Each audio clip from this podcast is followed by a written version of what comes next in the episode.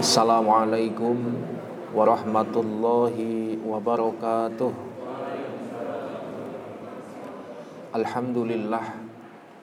Alhamdulillahilladzi arsala rasulahu bil huda wa dinil haq liyudhhirahu 'alad dini kullih wa kafa billahi syahida Ashhadu an la ilaha illallah wahdahu la syarikalah وأشهد أن محمدا عبده ورسوله. اللهم صل وسلم وبارك على عبدك ورسولك نبينا محمد وعلى آله وأصحابه أجمعين. أما بعد قال تعالى سبحانك لا علم لنا إلا ما علمتنا إنك أنت العليم الحكيم.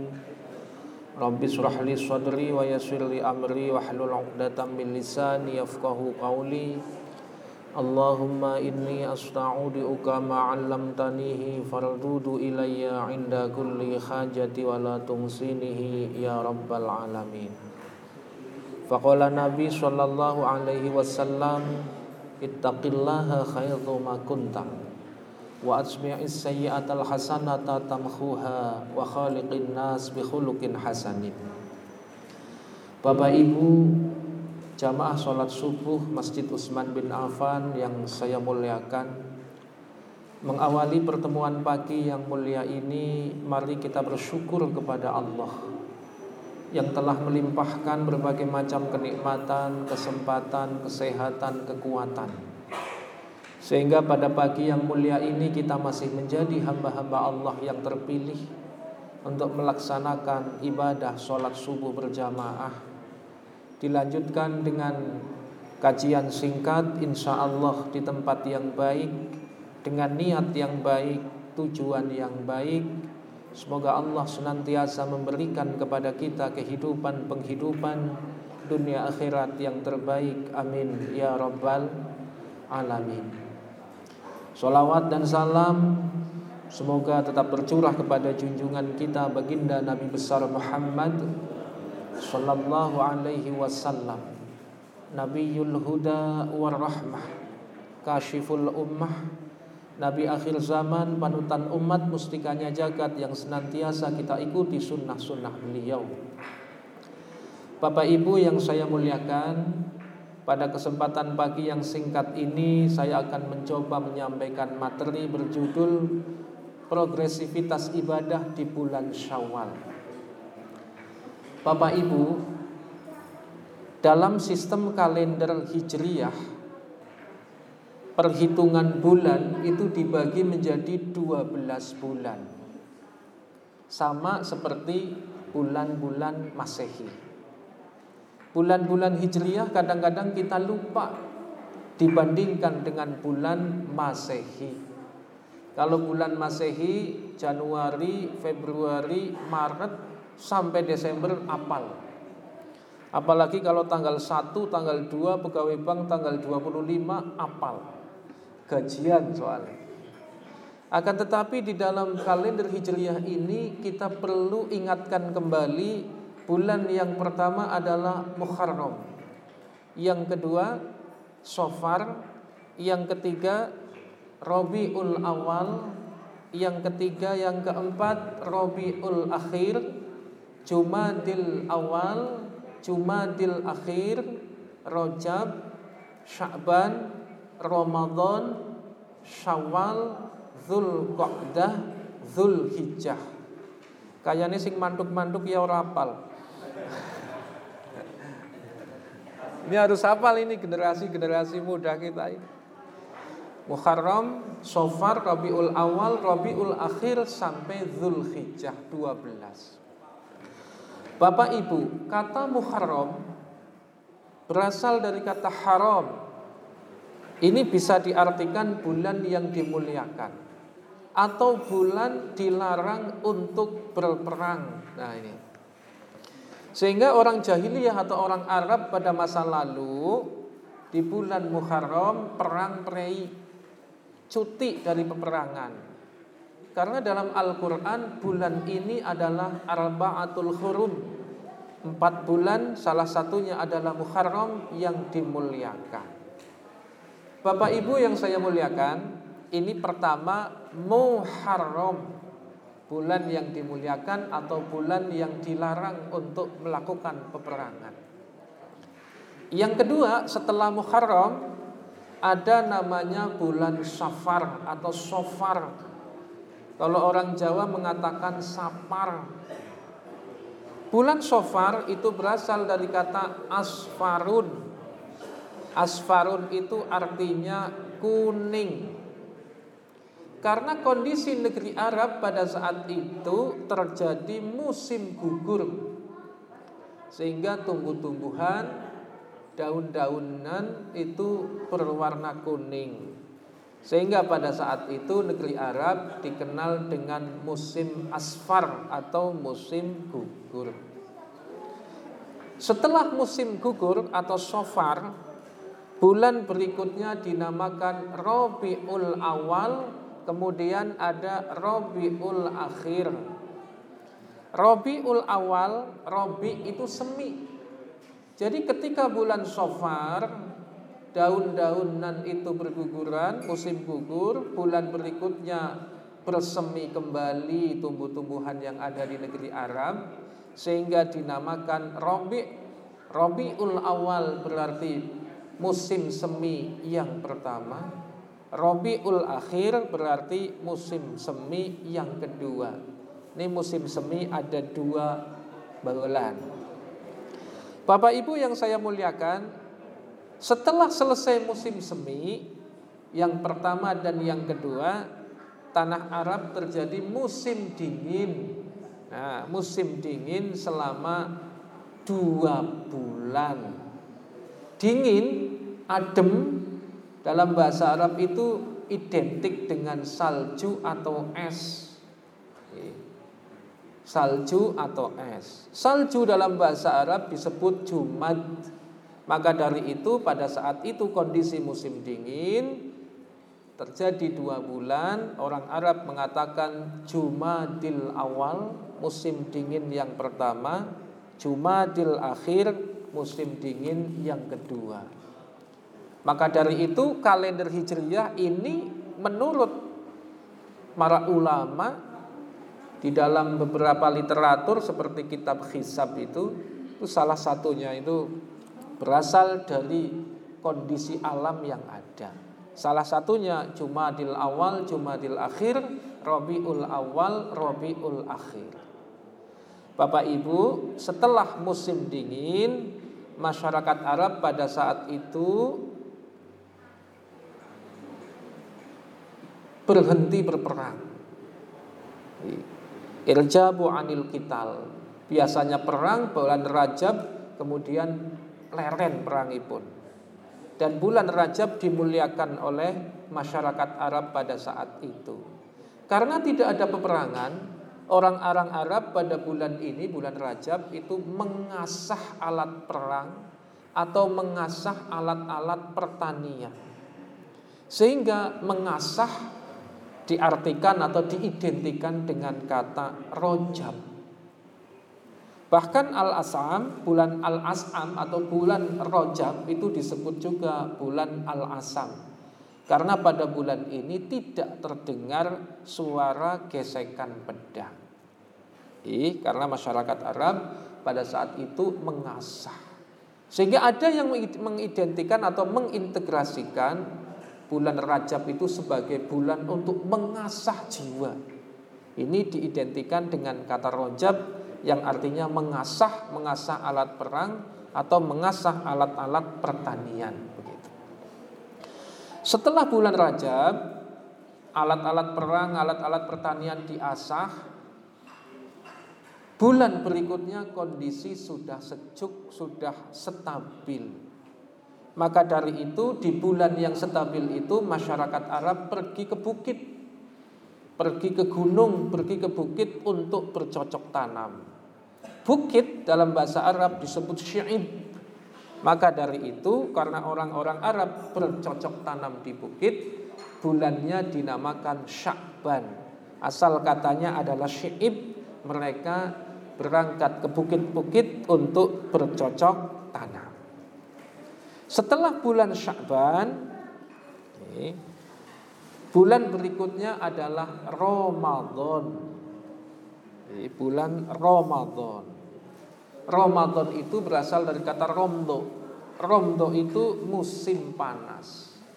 Karena pada bulan itu kondisi negeri Arab panas membakar kulit atau membakar benda-benda kering. Sehingga pada saat itu orang-orang Arab mengatakan ini musim panas yang sangat membakar. Sehingga orang Arab menyebutnya adalah Romdo, bulan yang sangat panas. Nah setelah terjadi musim panas satu bulan di bulan Ramadan itu Kemudian datang bulan berikutnya. Lah bulan berikutnya itu panasnya semakin meningkat meningkat panasnya. Lah meningkat dalam bahasa Arab itu disebut Syawal. Syawal itu adalah bulan meningkat panasnya.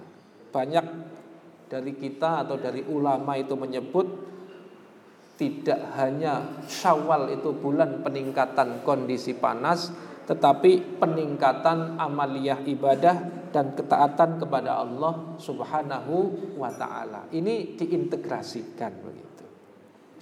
Bapak Ibu yang saya muliakan karena kondisi cuaca pada bulan Ramadan dan bulan Syawal juga semakin panas, maka bulan berikutnya orang-orang Arab tidak beraktivitas di luar rumah. Mereka senang beraktivitas di dalam rumah.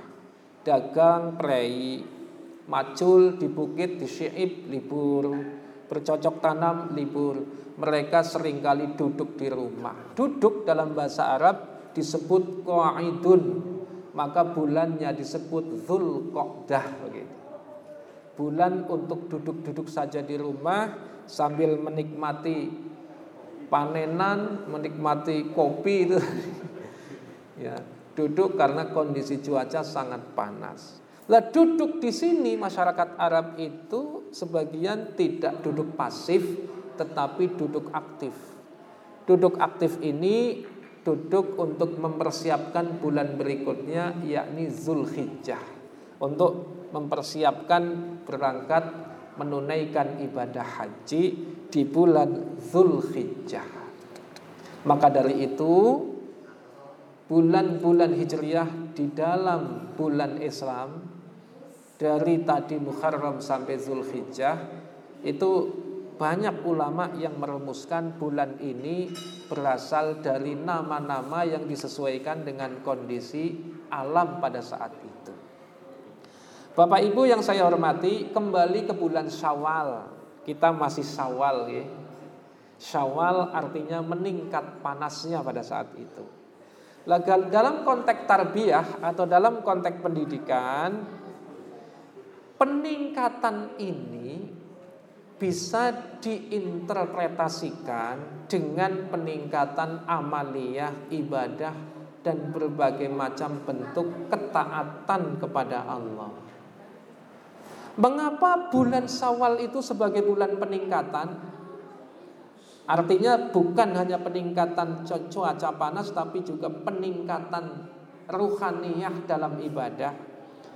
Karena pada bulan Ramadan kita sudah mengikuti tarbiyah ruhiyah pendidikan rohani selama satu bulan.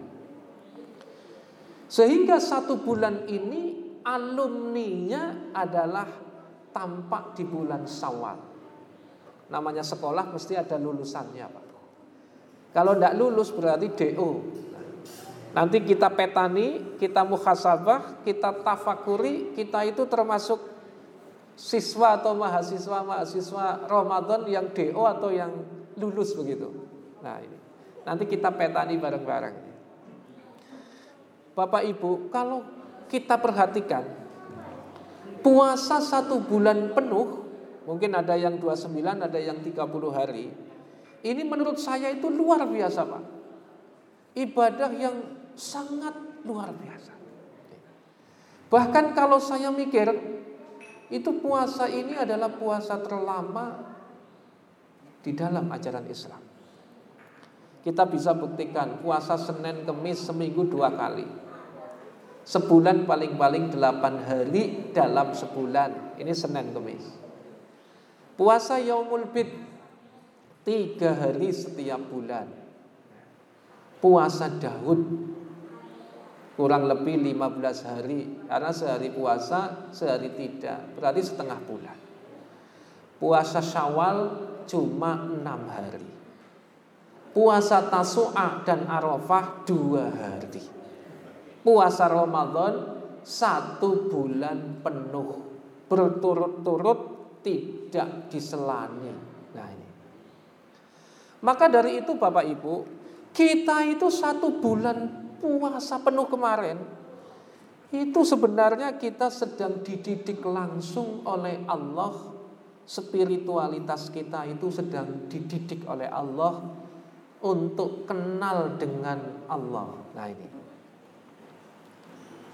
Untuk taat kepada Allah untuk tunduk kepada Allah kita tidak boleh makan di siang hari. Hati kita dididik oleh Allah untuk sebulan penuh connect dengannya. Gitu. Bapak Ibu, kalau ini 30 hari atau 29 atau satu bulan full ini puasa kita kok berhasil, puasa itu kita beres, maka spiritualitas kita juga beres. Ini. Kalau spiritualitas kita itu beres, ibadah kita juga Kalau ibadah kita itu beres, berarti hidup kita beres. Jika hidup kita beres, maka terjadi lompatan. Lompatannya adalah dari la'allakum menjadi muttaqun gitu, atau muttaqi. Bapak Ibu yang saya hormati, ini tidak nyawal toh disambi. Nah, Disambi kalau tidak nyaman. Karena ngaji itu ngamal. Nek orang ngemil sing nangguri ngomel. Kalau satu bulan kita puasanya beres, maka spiritualitas kita beres. Hati kita itu menjadi hati yang beres. Kalau spiritualitas kita beres, maka ibadah kita semakin beres. Kalau ibadah kita semakin beres, hidup kita beres. Kalau hidup kita beres, maka ini pasti terjadi lompatan. Lompatannya dalam model kuantum itu dari la'allakum tattaqun dari mudah-mudahan kita takwa, kemarin itu Quran surat Baqarah itu la'allakum tattaqun, mudah-mudahan kita menjadi hamba Allah yang bertakwa, menjadi benar-benar muttaqin atau muttaqun, benar-benar menjadi hamba Allah yang takwa. Makanya cocok. Ketika Syawal yang ngaji tambah banyak, ini cocok. Karena terjadi lompatan ya, terlepas dari adanya kado di depan saya. Ini luar biasa ya. Jadi di sini yang paling lengkap sebenarnya saya. Saya itu ada yang butek, ada yang bening gitu. Ini yang butek, ini yang bening. Sayangnya tidak ditawarkan. Tamu yang baik itu nunggu ditawarkan. Tapi tidak ada yang nawarkan sehingga saya terima dengan ikhlas begitu lah. Bismillah. Bapak Ibu yang saya muliakan kembali Bapak Ibu.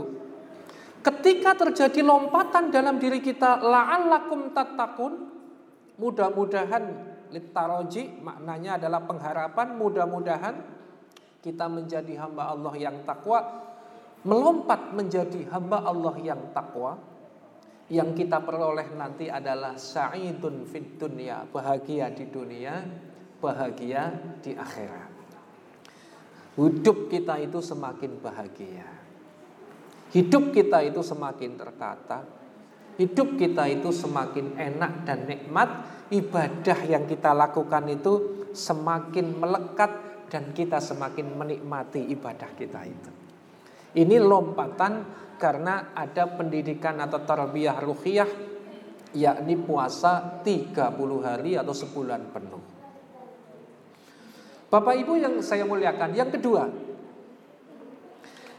kita puasa sebulan penuh itu dididik oleh Allah untuk tunduk kepada Allah. Bukan tunduk kepada nafsu, bukan.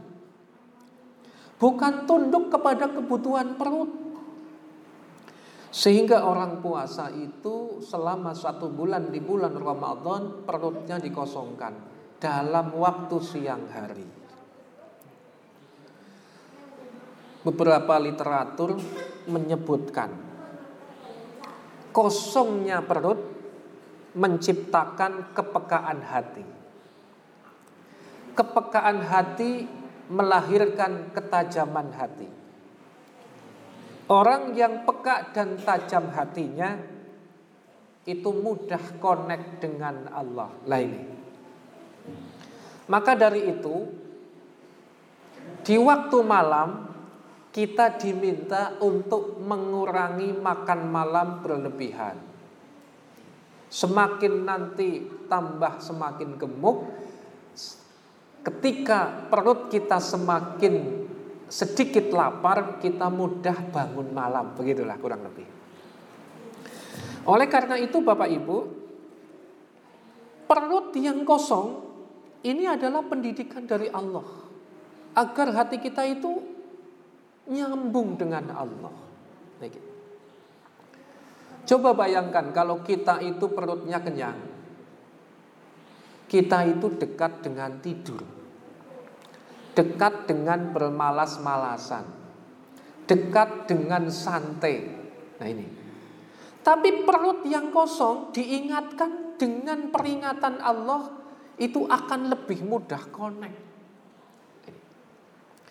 Maka dari itu dalam istilah tasawuf, ini saya meminjam istilah tasawuf, untuk bisa connect dengan Allah dilakukan 3T. Ada 3T Pak. Jadi, 3T itu istilah tasawufnya taholli, tahalli, tajalli. Nah ini 3T. Jangan disalah artikan ya 3T tekek tekuk, tempiling, bukan. Tapi taholli, tahalli, tajali. Nah ini, ini hanya meminjam istilah saja.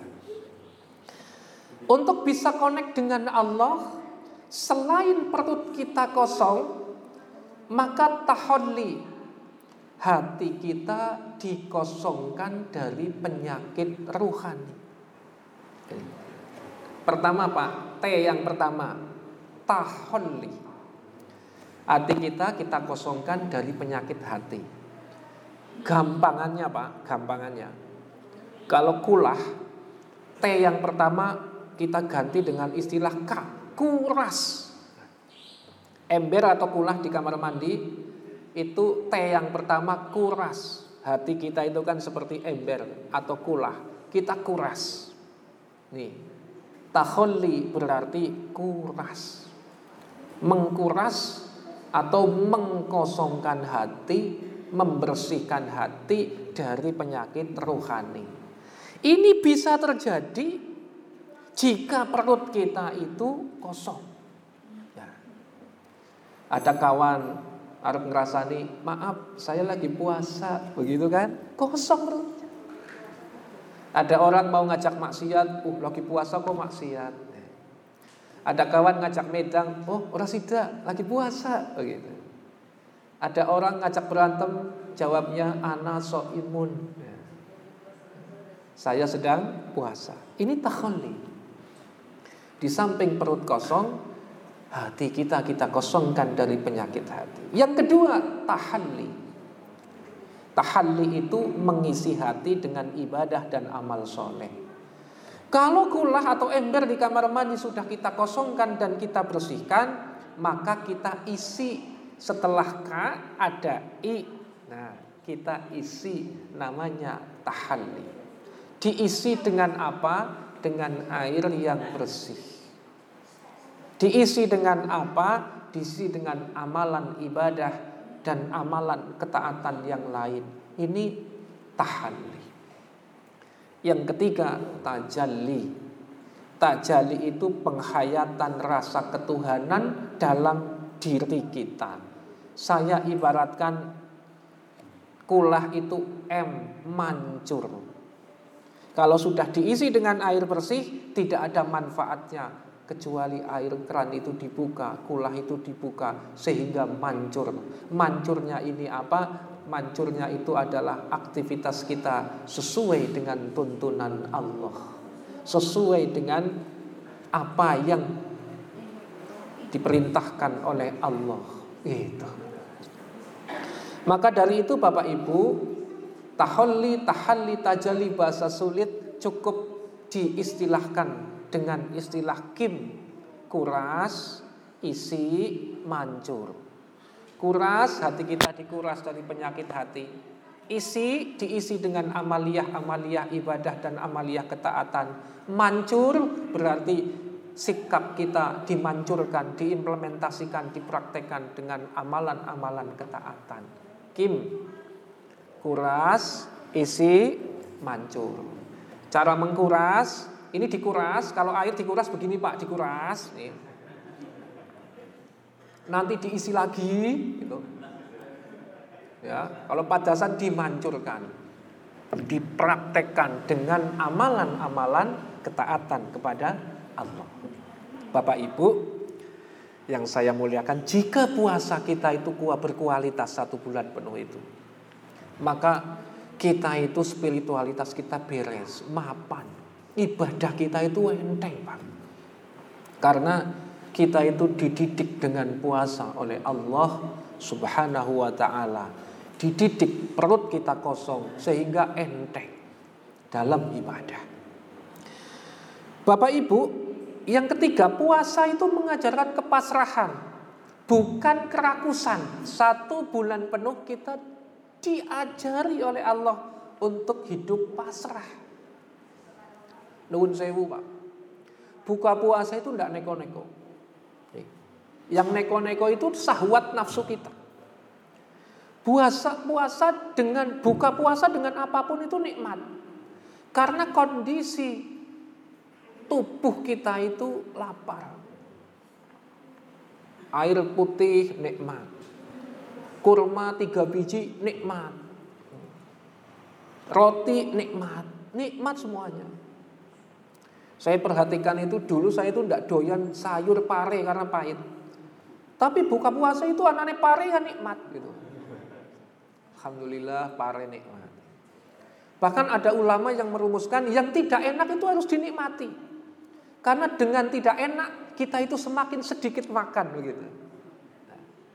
jadi kalau jenengan tidak suka dengan menu makanan di rumah, sedikitkan makan.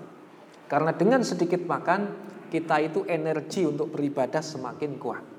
Gitu. Dicaci maki orang nikmat, Alhamdulillah lagi puasa orang bisa bales. Sebab perutnya kosong puasa tidak boleh marah. Nikmat. Tipa itu orang nikmat. Termasuk tipa itu istri itu nikmat. Pada-pada orang duit duit baik. Ya, nikmat meneng baik. Disanjung orang santai.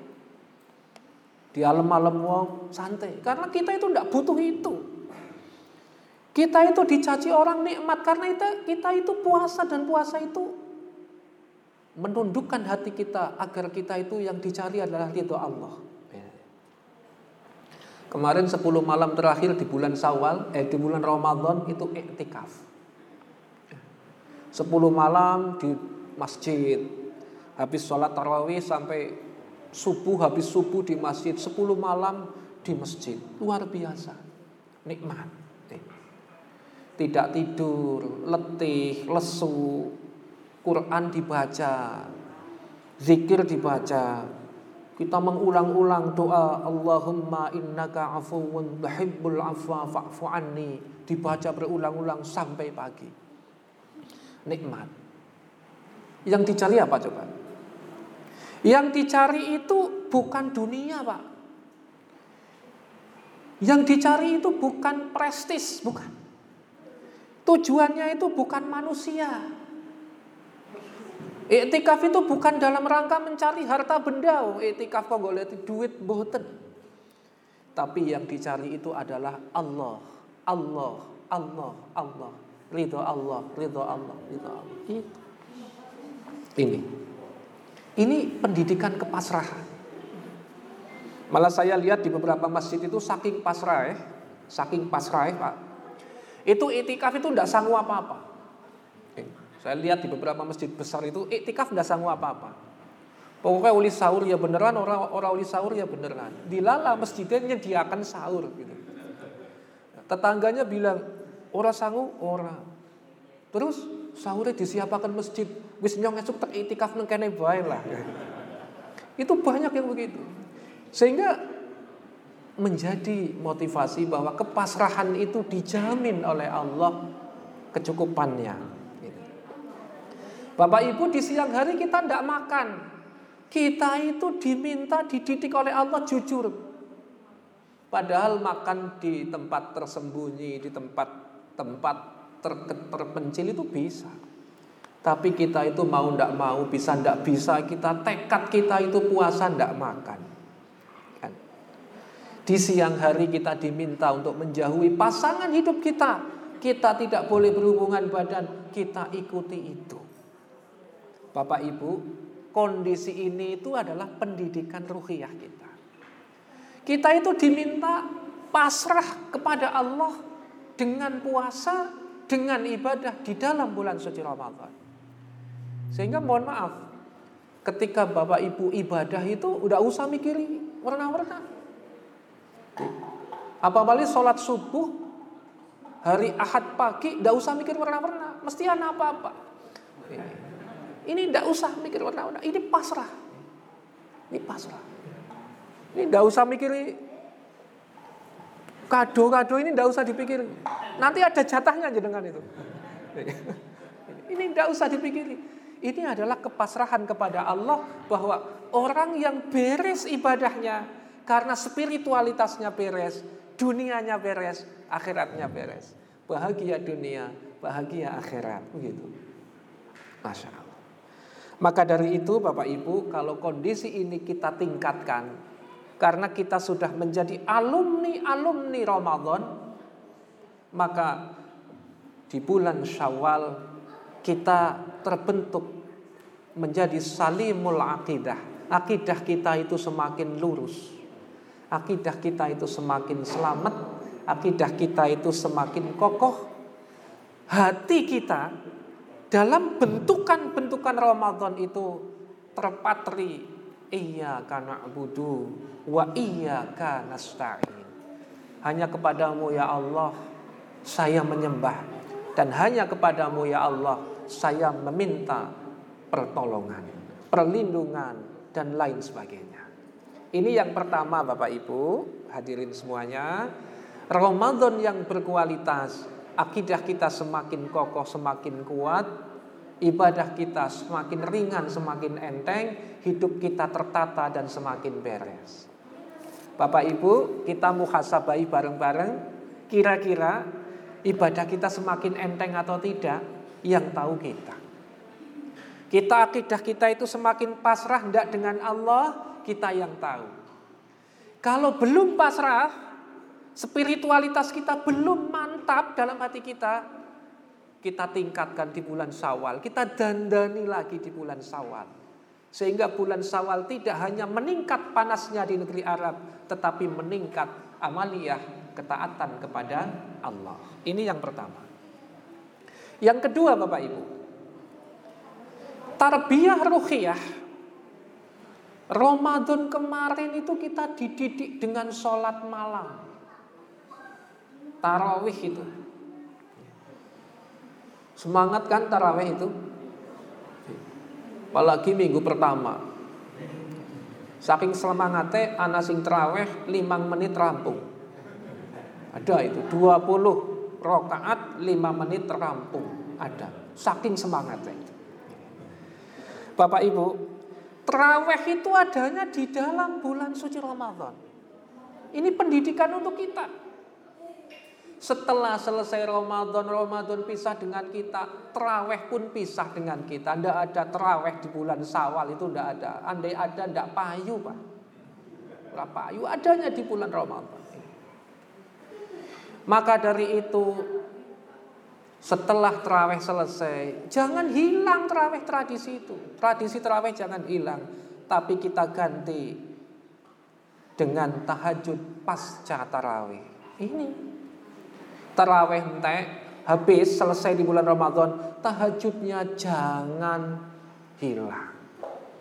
Bulan Syawal pisah dengan teraweh, tapi tahajud masih menjadi bagian hidup kita. Ini.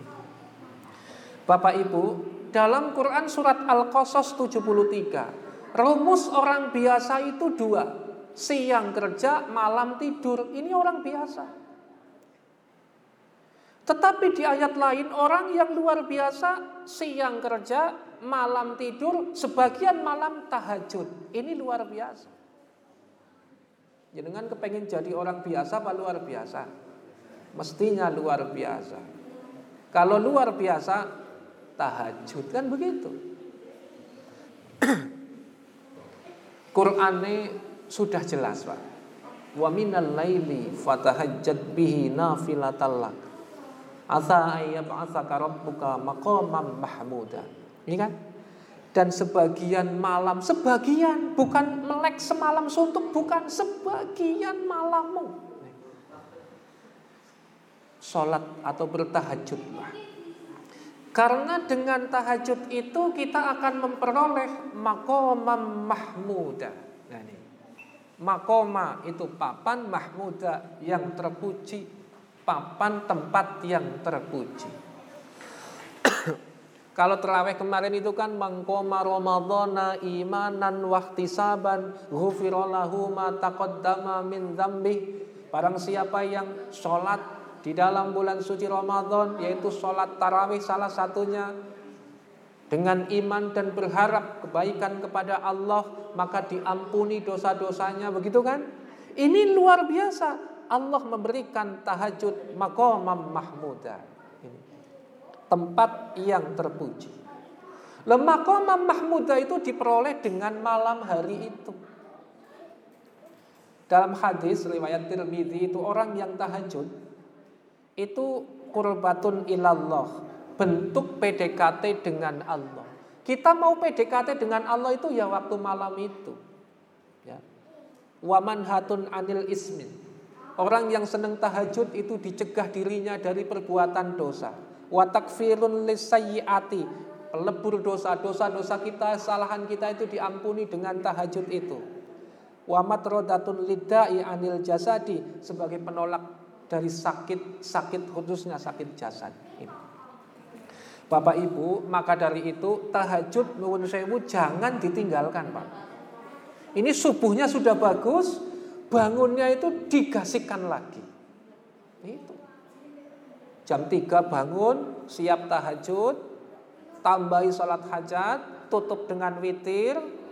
Kalau masih ada waktu, perbanyak tasbih, ini tuntunan Quran. Kalau sudah selesai berangkat ke masjid subuh. Habis subuh, baca Quran, ngopi boleh, jangan tidur lagi. Turu maning orang main. Ini. Ini luar biasa ajaran salafus soleh dulu itu begitu. Karena tahajud itu mengandung nilai pendidikan ikhlas. Tahajud berat karena kita belum ikhlas pak. Tahajudnya itu abot melek bengi berat karena kita belum ikhlas. Arab sholat tahajud lah, men sugih, orang ikhlas pak. Arab tahajud lah, men cepat payu maning, orang ikhlas. Tapi saya tahajud karena Allah, saya mencari Allah, saya ingin berdekatan intim dengan Allah begitu. Saya agar hati saya itu dekat dengan Allah. Ikhlas Pak, enteng. Setengah tiga bangun, jam tiga bangun, alarm HP dibunyikan. Andai kan tidak bunyi, mesti ada yang membangunkan. Minimal anak kita bangun. Minimal ada cicak jatuh itu begitu. Ini pengalaman-pengalaman tahajud begitu. Bapak Ibu yang saya muliakan, tahajud itu juga mengandung nilai kesehatan. Nih, Kalau umur kita sudah 40 ke atas Pak, ini kesehatan kita kita jaga dengan tahajud salah satunya. Ini penelitian dari Dr. Muhammad Soleh di Fakultas Ilmu Kedokteran S3 ini itu menyampaikan beliau meneliti disertasi dengan tahajud dan kesehatan. Orang yang senang tahajud terbebas dari infeksi. Nah ini. Orang yang senang tahajud tidak mungkin kena penyakit kanker kata peneliti tadi Dr. Muhammad Soleh. Nih, kepengen tidak punya kanker tahajud, termasuk kantong kering barang itu tahajud pak. Orang yang kepengen tidak kepengen sakit tahajud. Bahkan di penelitian itu disebutkan orang yang tahajud hormon kortisolnya itu menurun. Ketika hormon kortisol menurun, maka depresi, stres hilang. Kalau stres, depresi itu hilang, maka penyakit mah, tipes, rematik, asma, diabetes nggak ada pak. Orang kena asma karena hatinya tidak tenang. Orang kena mah itu karena pikirannya tidak tenang. Orang kena tipes, diabetes dan lain sebagainya, nuwun sewu itu karena tidak tenang. Sebagai penenangnya adalah tahajud. Masya Allah. Maka dari itu Bapak Ibu, saya kemarin ke Temanggung kondangan itu di situ ada rumah makan kok tulisannya begini. Uripku tak gawe sedengan. Banter yo arep nguber banter yo arep nguber sapa, alon-alon yo arep ngenteni sapa. Oh, Masya Allah. Ini berarti nek awan kerja kemurep nek wengi melumah begitu loh. Awan kemurep kerja Wengi rumah minta kepada Allah tahajud itu. Bapak Ibu yang saya muliakan, ini amalan tidak berat pak tahajud itu. Sing penting niatnya beres, insya Allah melek. Gitu. Jadi jangan sampai ada ungkapan berat tahajud berat, bangun malam berat, tidak berat. Kalau tujuannya kita Allah, niatnya kita mencari Allah. Bapak Ibu yang saya muliakan, kalau niat kita itu bukan Allah maka semakin berat. Mohon ini sebagai amaliyah progresivitas untuk melanjutkan bulan-bulan Ramadan di bulan Syawal dan selanjutnya. Tahajud itu penting. Karena ini produk dari alumni-alumni Ramadan senantiasa menghidupkan malam setelah Qiyamul Ramadan. Bapak Ibu yang saya muliakan, yang ketiga Pak, Ramadan itu terkenal dengan bulan berbagi. Apa-apa Ramadan, sodako pengen tani Ramadan Pak. Karena ada dorongan pahalanya besar begitu. Saya kemarin punya tetangga umur 71 tahun, konsultasi kalau zakat mal bagaimana, kalau sodako bagaimana. Itu bulan Syakban awal itu konsultasi Ramadan tanggal selawet tembe didum Pak. Zakatnya, sodakonya baru dikeluarkan. Kelamaan itu. Umur 71 tahun kok kendel. Menunda-nunda sodakoh, menunda zakat. Bok pitung puluh satu tahun itu kan medeni itu. ini. Masya Allah, nunggu Ramadan katanya begitu. Bapak Ibu yang saya muliakan, kemarin itu Ramadan kita itu jadi, jadi orang loman itu. Di mana-mana itu sodako, infak, zakat, sodako, infak, zakat. Masya Allah. Maka dari itu Ramadan selesai, maka kita lanjutkan tradisi untuk bersodako, berinfak dengan harta terbaik dan harta yang kita cintai. Nah, Masya Allah. Abot maning ini. Kita punya sesuatu yang kita cintai, kita jual, kita sodakokan. Berat buat tempat. Berat. Punya akik 5 juta. Kon didol abot. Tapi ini perintah Allah. Lantana lul birra hatta tungfiqu mimma tuhibbun. Wa ma tungfiqu min syai'in fa innallaha bihi alim kamu itu tidak akan memperoleh kebajikan sebelum kamu menginfakkan harta yang kamu cintai begitu. Yang kamu infakkan Allah itu maha tahu. Mohon maaf Pak, kita belajar. Kalau kita itu nyumbang masjid 10 ewu, 20 ewu, sejuta, rong juta itu biasa Pak. Yang luar biasa adalah bersodako, berinfak dengan harta yang kita cintai. Ya, yang kita cintai, yang kita miliki. Nah ini belajar Pak. Sing ngarep wis tau praktek urung? Insya Allah sudah. Saya praktekkan nikmatnya luar biasa. Saat ini nuwun sewu saya jujur nggih. Bismillah niki mboten riak. Saya ndak punya harta yang saya cintai, insya Allah ndak punya. Karena yang saya cintai itu tetap dum-dum kayak itu, udah selesai. Jadi ini proporsionalitas. Ketika itu sudah kita lakukan nikmatnya luar biasa. Ternyata kita itu tidak perlu sombong, tidak punya apa-apa kita itu. Ternyata kita itu tawadu karena Allah itu adalah tujuan kita. Begitu Pak. Ini. Suatu ketika Ali bin Abi Thalib itu pulang dari perjalanan jauh. Beliau ketemu dengan istrinya Fatimah. Sayyidah Fatimah kemudian ditanya, "Wahai istriku, adakah makanan yang bisa aku makan?" Ini suami baru bepergian jauh, pulang berapa lama meninggalkan rumah, kemudian baru pulang. Sayyidah Fatimah seorang istri menjawab, tidak ada makanan wahai suamiku. Tetapi aku punya uang lima dirham. Ini uang ini akan aku belikan untuk makan Hasan dan Husain. Begitu. Singkat kisah, uang lima dirham itu diminta oleh Sayyidina Ali berikanlah uang lima dirham itu untuk ku belikan aku makanan di pasar. Uangnya diminta. Padahal uang lima dirham itu hasil upah menyamak kulit domba. Uang lima dirham itu uang paling berharga buat Sayyidina Ali dan Sayyidah Fatimah karena tidak punya apa-apa. Lima dirham kemudian berangkat ke pasar, di pasar mau dibelikan makanan, tiba-tiba ada pengemis gembor-gembor. Wahai Sayyidina Ali, menantu Rasulullah. Berikan uang yang ada di genggamanmu, pasti Allah akan menggantimu begitu. Dipikir-pikir, kalau kita mikir itu lima dirham untuk membeli makanan untuk anak-anak kita atau diberikan kepada pengemis semuanya. Kalau Sayyidina Ali berikan lima dirham, lima dirham diberikan full total.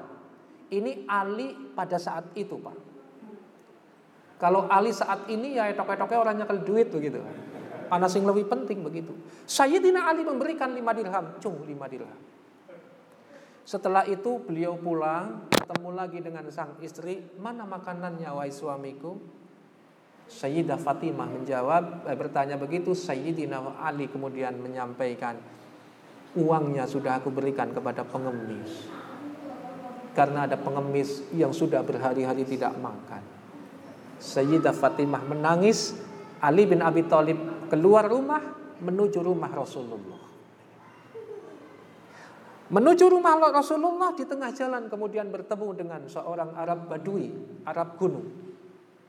Kemudian Sayyidina Ali ketemu dan ditawarkan unta. Wahai Ali bin Abi Thalib, belilah untaku ini. Saya tidak punya duit. Dah diutang dulu, yang penting kau beli. Berapa harganya? 100 dirham. Untanya diambil, diutang oleh Sayyidina Ali. Arab Badui kemudian pergi. Unta yang dibeli 100 dirham itu kemudian dituntun, dibawa ke rumah Rasulullah. Sebelum sampai ke rumah Rasulullah, Sayyidina Ali ketemu dengan orang Arab lagi. Wahai Ali, apakah ini untamu? Ya. Mau kau jual? Ya. Kau jual berapa? 100 dirham. Dah, saya beli 300 dirham. Tanpa tawar-menawar, unta itu dijual dan dibeli oleh sang pembeli 300 dirham. Kemudian Sayyidina Ali pulang ke rumah. Melunasi modal 100 dirham. Pulang dengan 200 dirham. Bapak Ibu, ini contoh Ali bin Abi Thalib memberikan sedekah berinfak dengan harta yang dicintai, harta yang dimiliki lima dirham. Tidak mikir anaknya bagaimana, tidak mikir istrinya bagaimana, pasrahkan kepada Allah, berikan untuk orang yang memerlukan. Berangkat 5 dirham, pulang dapat keuntungan 200 dirham. Inilah akidah-akidah, inilah keyakinan-keyakinan kepada Allah yang dicontohkan oleh Sayyidina Ali bin Abi Thalib. Bapak Ibu, kita belajar sedikit-sedikit harta apa yang kita cintai, sedikit-sedikit kita sudah, kita ambil, kita tasarufkan untuk perjuangan, untuk berjuang. Kita ambil untuk berjuang, berjuang. Nanti Bapak Ibu memperoleh nikmat yang luar biasa. Ternyata ini hakikat perjuangan. Buat apa Pak? Harta benda disimpan nih. Nanti disimpan uangnya banyak kita mati paling rebutan warisan. Nah, paling-paling dibagi. Anak-anak kita kita didik dengan pendidikan yang baik kita berjuang bersama-sama keluarga kita, harta yang kita cintai kita tasarrufkan. Bapak Ibu yang terakhir, Ramadan berpisah dengan kita. Sekarang kita memasuki bulan Syawal, ini artinya apa? Hidup itu penuh konsekuensi dan konsekuensi hidup itu adalah perpisahan. Kita kaya saat ini, kita akan berpisah dengan kekayaan kita, alias kita mati. Kita saat ini bahagia, punya keluarga, bahagianya itu kita akan tinggalkan, kita akan berpisah dengan kebahagiaan itu. Termasuk nuwun sewu kita saat ini susah tidak punya harta benda, susah itu juga akan kita tinggalkan. Jangan khawatir, tidak akan ada orang yang melarat selama-lamanya, tidak ada. Karena melarat itu akan kita tinggalkan, sengsara itu akan kita tinggalkan. Mau tidak mau, ini pelajaran dari Ramadan. Sebelum kita berpisah dengan ajal kita, dengan umur kita, dengan dunia kita, maka kita kelola hidup kita dengan baik. Mohon maaf Pak, urusan mati ada sensus dulu penelitian itu rata-rata orang Indonesia itu usianya 60 tahun. Rata-rata Pak. 60 tahun rata-rata orang Indonesia mati. Guru dan PNS 58. 8 takmir masjid seket sanga. Jadi nuwun sewu kalau sudah 60 tahun kok sekarang 59 59 10 bulan berarti kurang 2 bulan. Ini 60 Pak rata-rata. Kalau lebih dari 60 kudu hati-hati Pak. Kok 65 tahun ini berarti sudah waspada. Kok 70 tahun itu waspada satu. Nuwun sewu saya berani cerita kayak gini karena saya baru 37. Kayaknya sih suwe Bapak Ibu yang saya muliakan ini hikmah Ramadan, ini tarbiyah ruhiyah dari Ramadan. Kita itu dulu ketemu dengan Ramadan dan kita itu pisah dengan Ramadan. Kita itu dulu bertemu dengan dunia, kita itu juga akan pisah dengan dunia. Maka dari itu Bapak Ibu, Perpisahan dengan Ramadan ini adalah pelajaran penting.